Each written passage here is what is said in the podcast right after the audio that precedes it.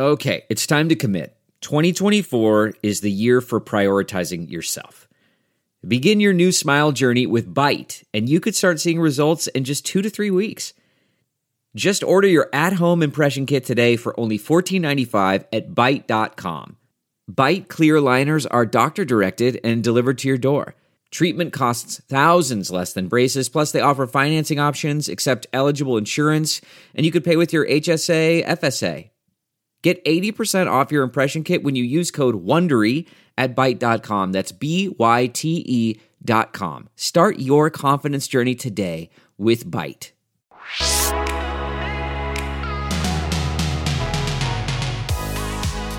Hello, and welcome to Newsweek's Parting Shot, your dose of everything pop culture. I'm H. Allen Scott.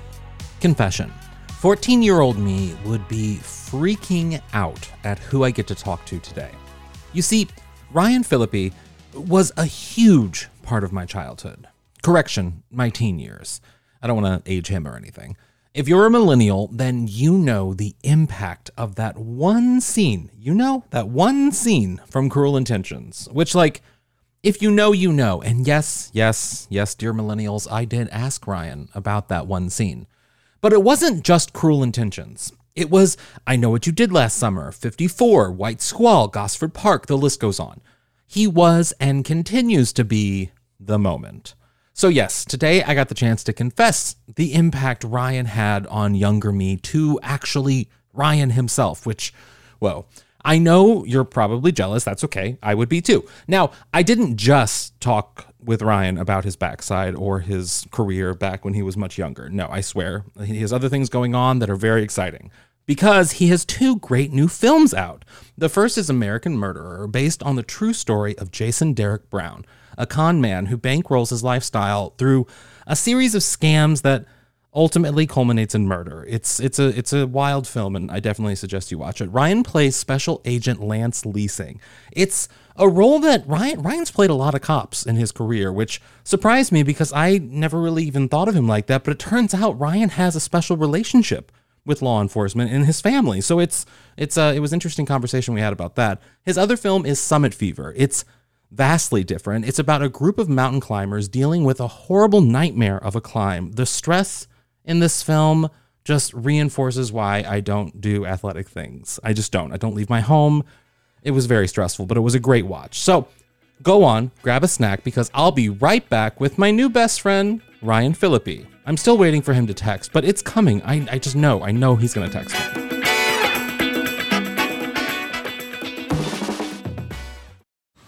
Man, that sunset is gorgeous. Grill, patio, sunset. Hard to get better than that. Unless you're browsing Carvana's inventory while you soak it all in. Oh, burger time. So sit back, get comfortable. Carvana's got thousands of cars under $20,000 just waiting for you. I could stay here forever. Carvana, where car buying meets comfort, meets convenience.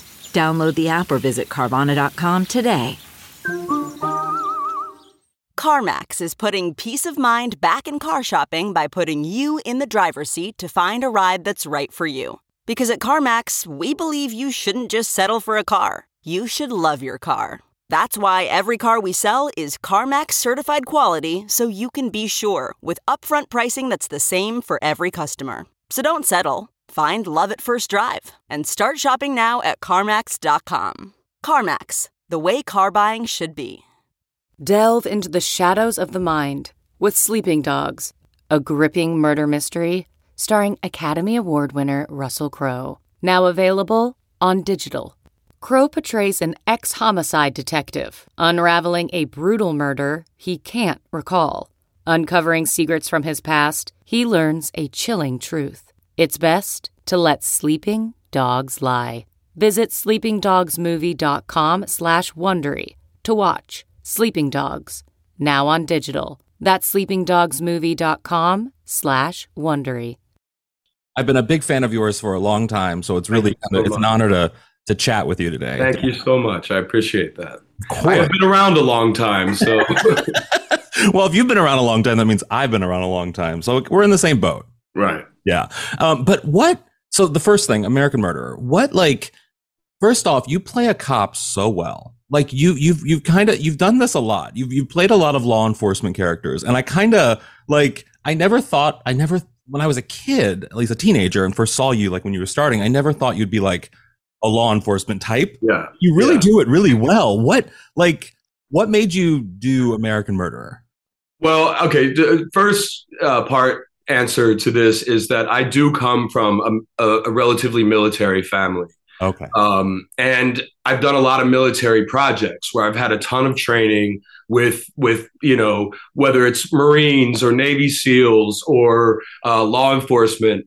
You know, and I put a lot of effort into when you play those roles. I think you owe a certain uh, there's a res- certain responsibility there to do your your your work diligently in terms of preparation, so you look legitimate because Yeah. these people put their lives on the line in certain various capacities, and you want to you want to honor that. Mhm. Um, American Murderer, I love true stories. Okay, so this man that the movie's about, Jason Derek Brown, is still at large. Yeah. He was at one point on the FBI's uh, 10 most wanted list. Um, he shot and killed an armored car driver outside of a movie theater. And uh, there are those that think that if this movie is seen and talked about, it may help bring this person to justice because he's still out there. Jason Derek Brown in the movie is played by Tom Pelphrey from Ozark and all that. He does a really great job. He's a really, really fantastic actor. And um, yeah, I mean, you know, I, I I love true stories. I love true crime. You know, I think also selfishly as an actor, it's somewhat it makes preparation somewhat easier because your your character is based on a person who did exist, does exist. Um, so you know, and then particularly with this guy with Leising, I always kind of saw him as a shark, as as a a very focused, undeterred uh, machine in some regards, and that's kind of how I wanted to play him. Um, but I think again, it's so interesting to me that you know this guy's still out there, and maybe uh, maybe this movie will get him caught. Well, that's what's something that I mean. I'm a fan of true crime. I'm assuming you're a fan of true crime. Like Yeah. there is in watching the film, there was an element of like almost kind of like you're listening to a true crime podcast because your Yes. character kind of narrates the film. Doesn't really narrate the film, but it's it's the story is told through your investigation of this man, and Sure. it's kind of almost like a podcast. Like you're watching a podcast on the discovery and the story of this man. Yeah, I don't disagree. And in fact, in my first conversations with Matthew Gentile, who who wrote and directed the movie, really great young director who I think has got a bright future.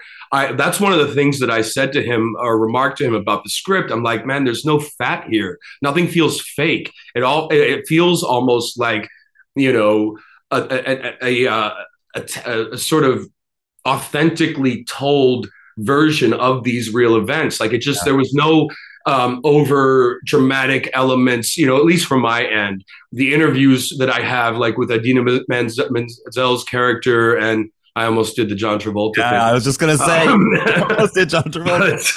um, Adele Dazeem or whatever. Yeah, yeah. Um, but it, I, that was what I loved about it. Is it just was very straightforward, um, and and I responded to the raw nature of that. I think. Yeah. Do you, are you? I mean, in general, are you a fan of true crime? Like, what is it about true crime to you that, like, and and with this story that really sort of piques your interest? Well, you know, first of all, I think as a kid, I was always fascinated with the notion of the FBI's most wanted list and, you know, whether or not those on the list were brought to justice and how varying that list has been for for for a myriad of reasons whether it's terrorism serial killings this and that Yeah. you know i just think that's interesting um, in and of itself um, and you know like i loved um, god i couldn't believe that adnan syed got Yeah. all charges dropped as of today. You Yeah. know, I was very into Serial. Um, and, you know, I even watched the, the Dahmer series. I know it's really controversial uh, in some ways, but Evan Peters did a phenomenal job. Yeah. Um, it's very dark, but it's very compelling. And and again, that feels very authentic to me in some ways.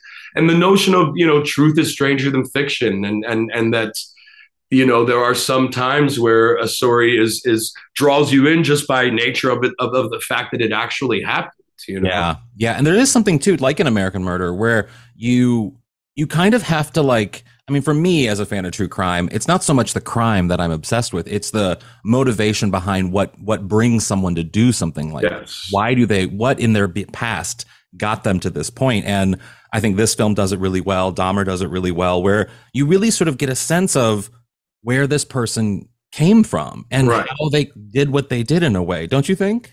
Right, and, and and that duality of man aspect, and and and what are any of us capable if given the wrong circumstances or the wrong upbringing, or you know something being off uh, within within us. Um, uh, I think that's compelling. Is that you know we're all capable of great good, and to some degree capable of great you know terror or or or evil in some regards. Um, and so I think that there's that aspect that psychologically is interesting.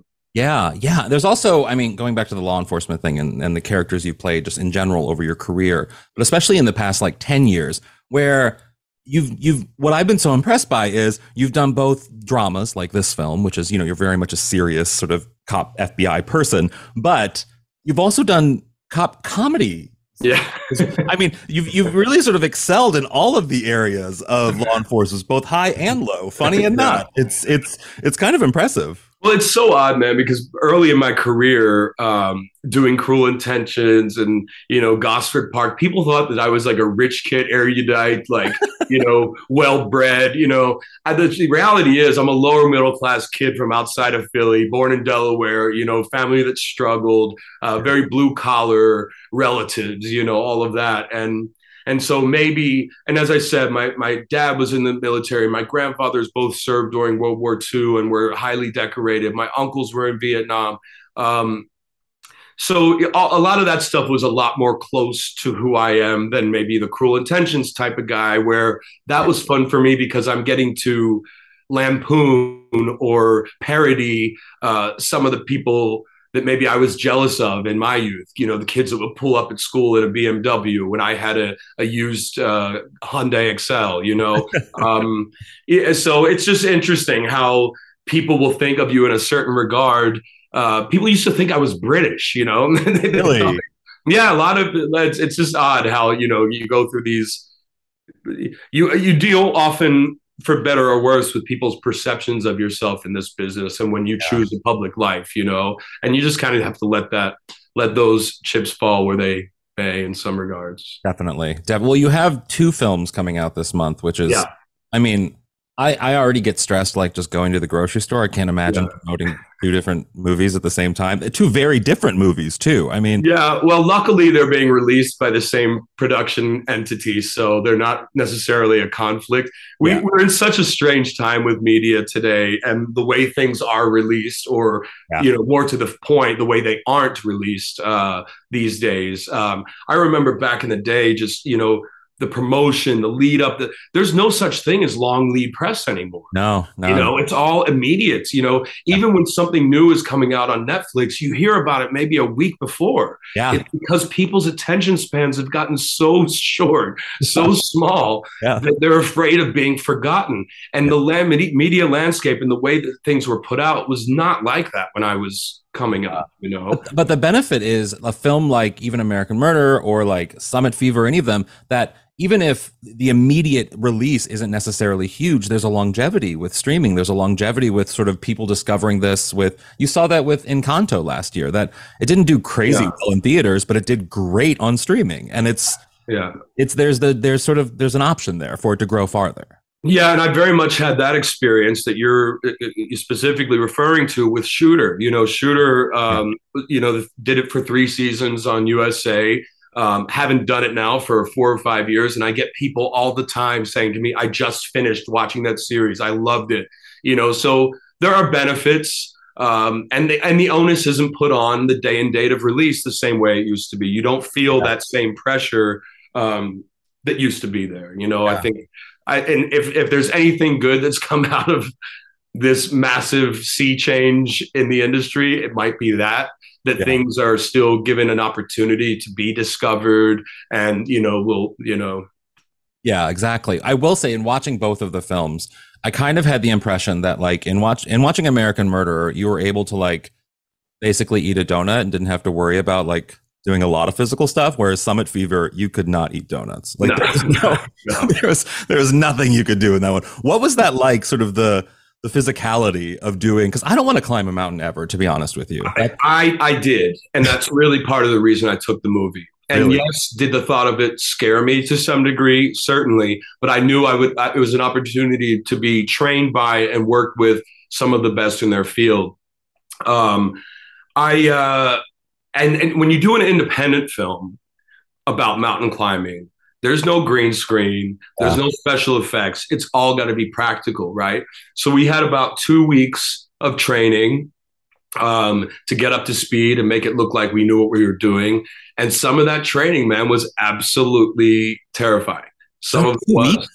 Uh, yeah. I mean, and they start you out on an easy climb, but in the world of mountain climbing, there's not really such thing as an easy. I mean, Yeah. there's certainly higher degrees of difficulty than what I started on, but I remember specifically on this first day of training, I had a really good rapport with my guide, John McCune, great dude.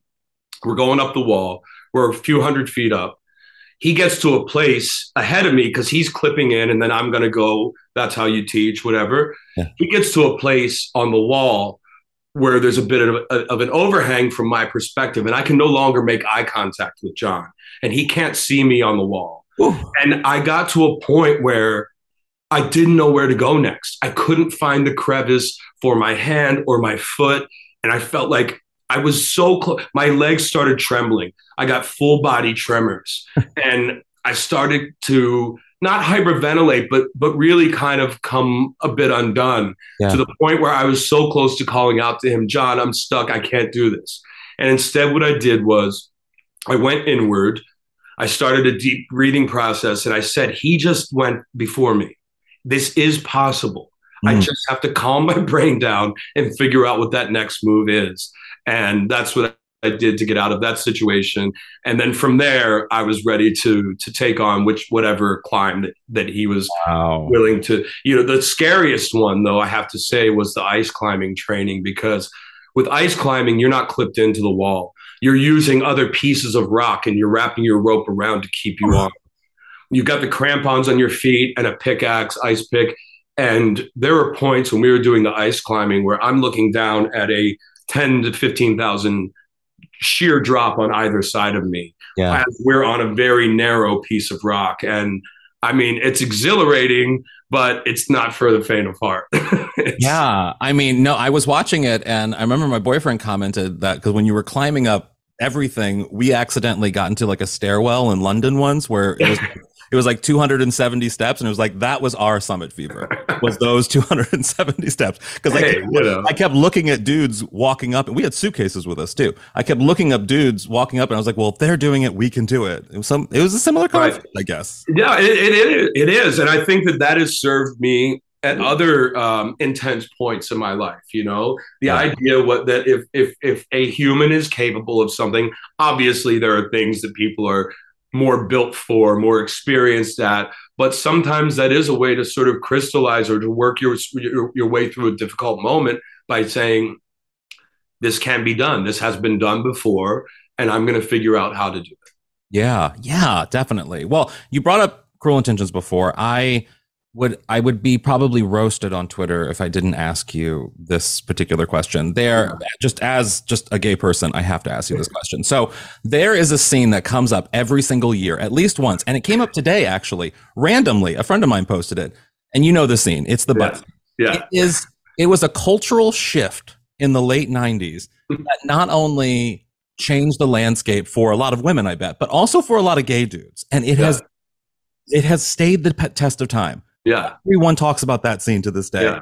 Like, do you do you see that online? Do you see people talking about that Of scene? course I do. Of course I do. I get a lot of, you know, the moment when I knew I was gay, and then a photo, a screen grab of that, Yeah. or the, or some people say, you know, this this this made me gay, and my thing is, no, you already were. Yeah, it just yeah. kind of it just lit a fire, maybe. Ignited it. It used to have a really nice ass. I mean, it it was it really was. Um, I remember watching it in theaters and being like, I can't wait till this gets out on VHS. It was, you know, there's like there's a moment in in the film, and it really was a cultural shift. So last year there was an art exhibition in LA here that were um, you know beautifully painted portraits taken from moments in uh, in the movie Cruel Intentions and Roger Kumble the director and Selma and and Sarah Michelle and I all met up to go to to a viewing of these paintings and mm. one of the paintings is of course my ass by the swimming pool and we all had a big laugh big laugh about that you need the paintings are quite well done too. You should look them up. I will. the kiss between Sarah and, and Selma. The, the painter. I, I, I'm I'm I feel bad not recalling the artist's name, but it's really good work actually. Wow, I'll check it out. I'll check it yeah. out.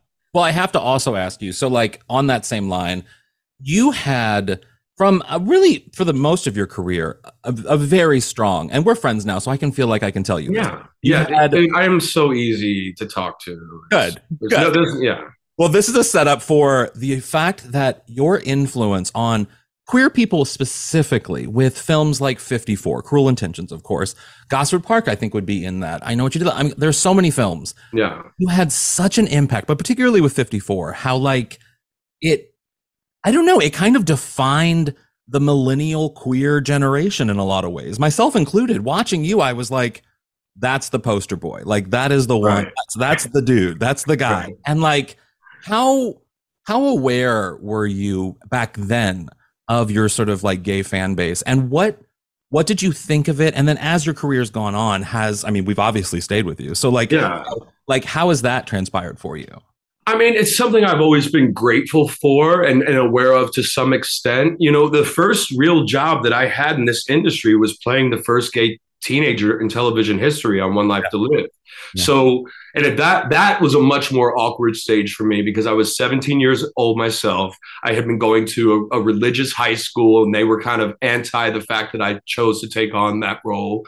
Um, that was a big transitional slash learning process for me because very soon into that portrayal my mother and I would get fan mail that was really emotionally touching mm. from from kids who said they'd never seen a representation of themselves, from parents who said, I I, I found this show to be a point of connection with my gay teenager. Um, so from that point on, I had an, a respect for um, the possibilities of of what entertainment can be as a bridge or as a, a, a tool to educate or enlighten.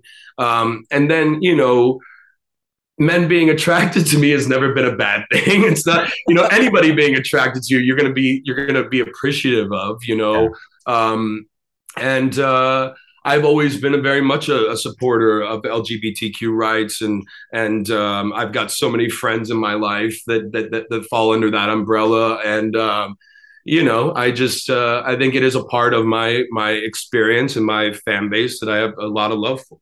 Yeah, definitely. Well, my last question for you is I have heard your name pronounced a million different ways. Mm-hmm. Like people do not like what sort of weird pronunciations have you received in your life and how do you officially say it? I mean, I you always get like Felipe or Philippe, which is probably the origin. It, it is a French last name. It was Philippe, Philippe, and then it was Americanized when those French ancestors moved to Mountain City, Tennessee, which is where my dad's side of the family is from. But it's very easy. Philip E. Philippi. So I always just tell people it's like the name Philip, and then you just say E at the end. It's Philippi, you know. But you know, in school, I've heard every version of it, especially in high school when they call you up for different things or you know whatever participations that you had in that realm, and yeah. it never bothered me. You know, it's like it, it, I never really cared. I guess at one point there was early in my career someone who suggested maybe that I change it to something more, you know, Ryan Stone or something or like something. but but I, I, you know I'm a big believer in uh, in family and and uh, I you know I just I don't think that that's a hurdle a, a major hurdle to, to, get over and. Yeah. You know, well, uh, I feel so like you'd have a, a different kind of gay fan base if you changed your name to Ryan Stone. So, like, I mean, oh, it sounds like a poor. yes, I'm glad. I'm glad you didn't do that. Well, maybe I'm not. Who knows? You know, you could have had a different career. Yeah. well, thank you so much for taking the time to do this. I really You're so welcome. It. Yeah, pleasure to meet you. So the text from Ryan still hasn't come through. So somebody could DM him or something. Anyway, let me know what you thought of today's episode. You can find me at H. Allen Scott on everything. Thanks for listening to Newsweek's Parting Shot. If you liked what you just heard, please leave a little rating and review and maybe, maybe, just maybe, share it on social media. For more on the latest news and podcasts, head to Newsweek.com and follow Newsweek on all the social platforms. And while you're at Newsweek.com, be sure to subscribe to Newsweek's For the Culture newsletter. You get it from me two times a week. It's so much fun. So until then, watch something fun and have a great day.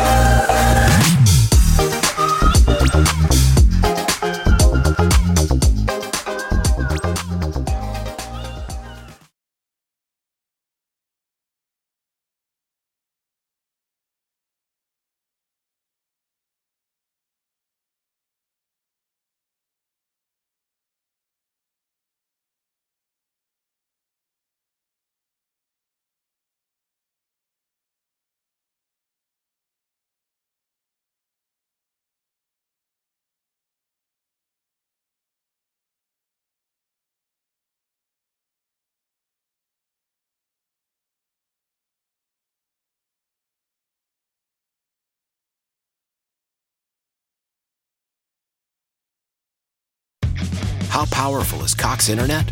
Powerful enough to let your band members in Vegas, Phoenix, and Rhode Island jam like you're all in the same garage.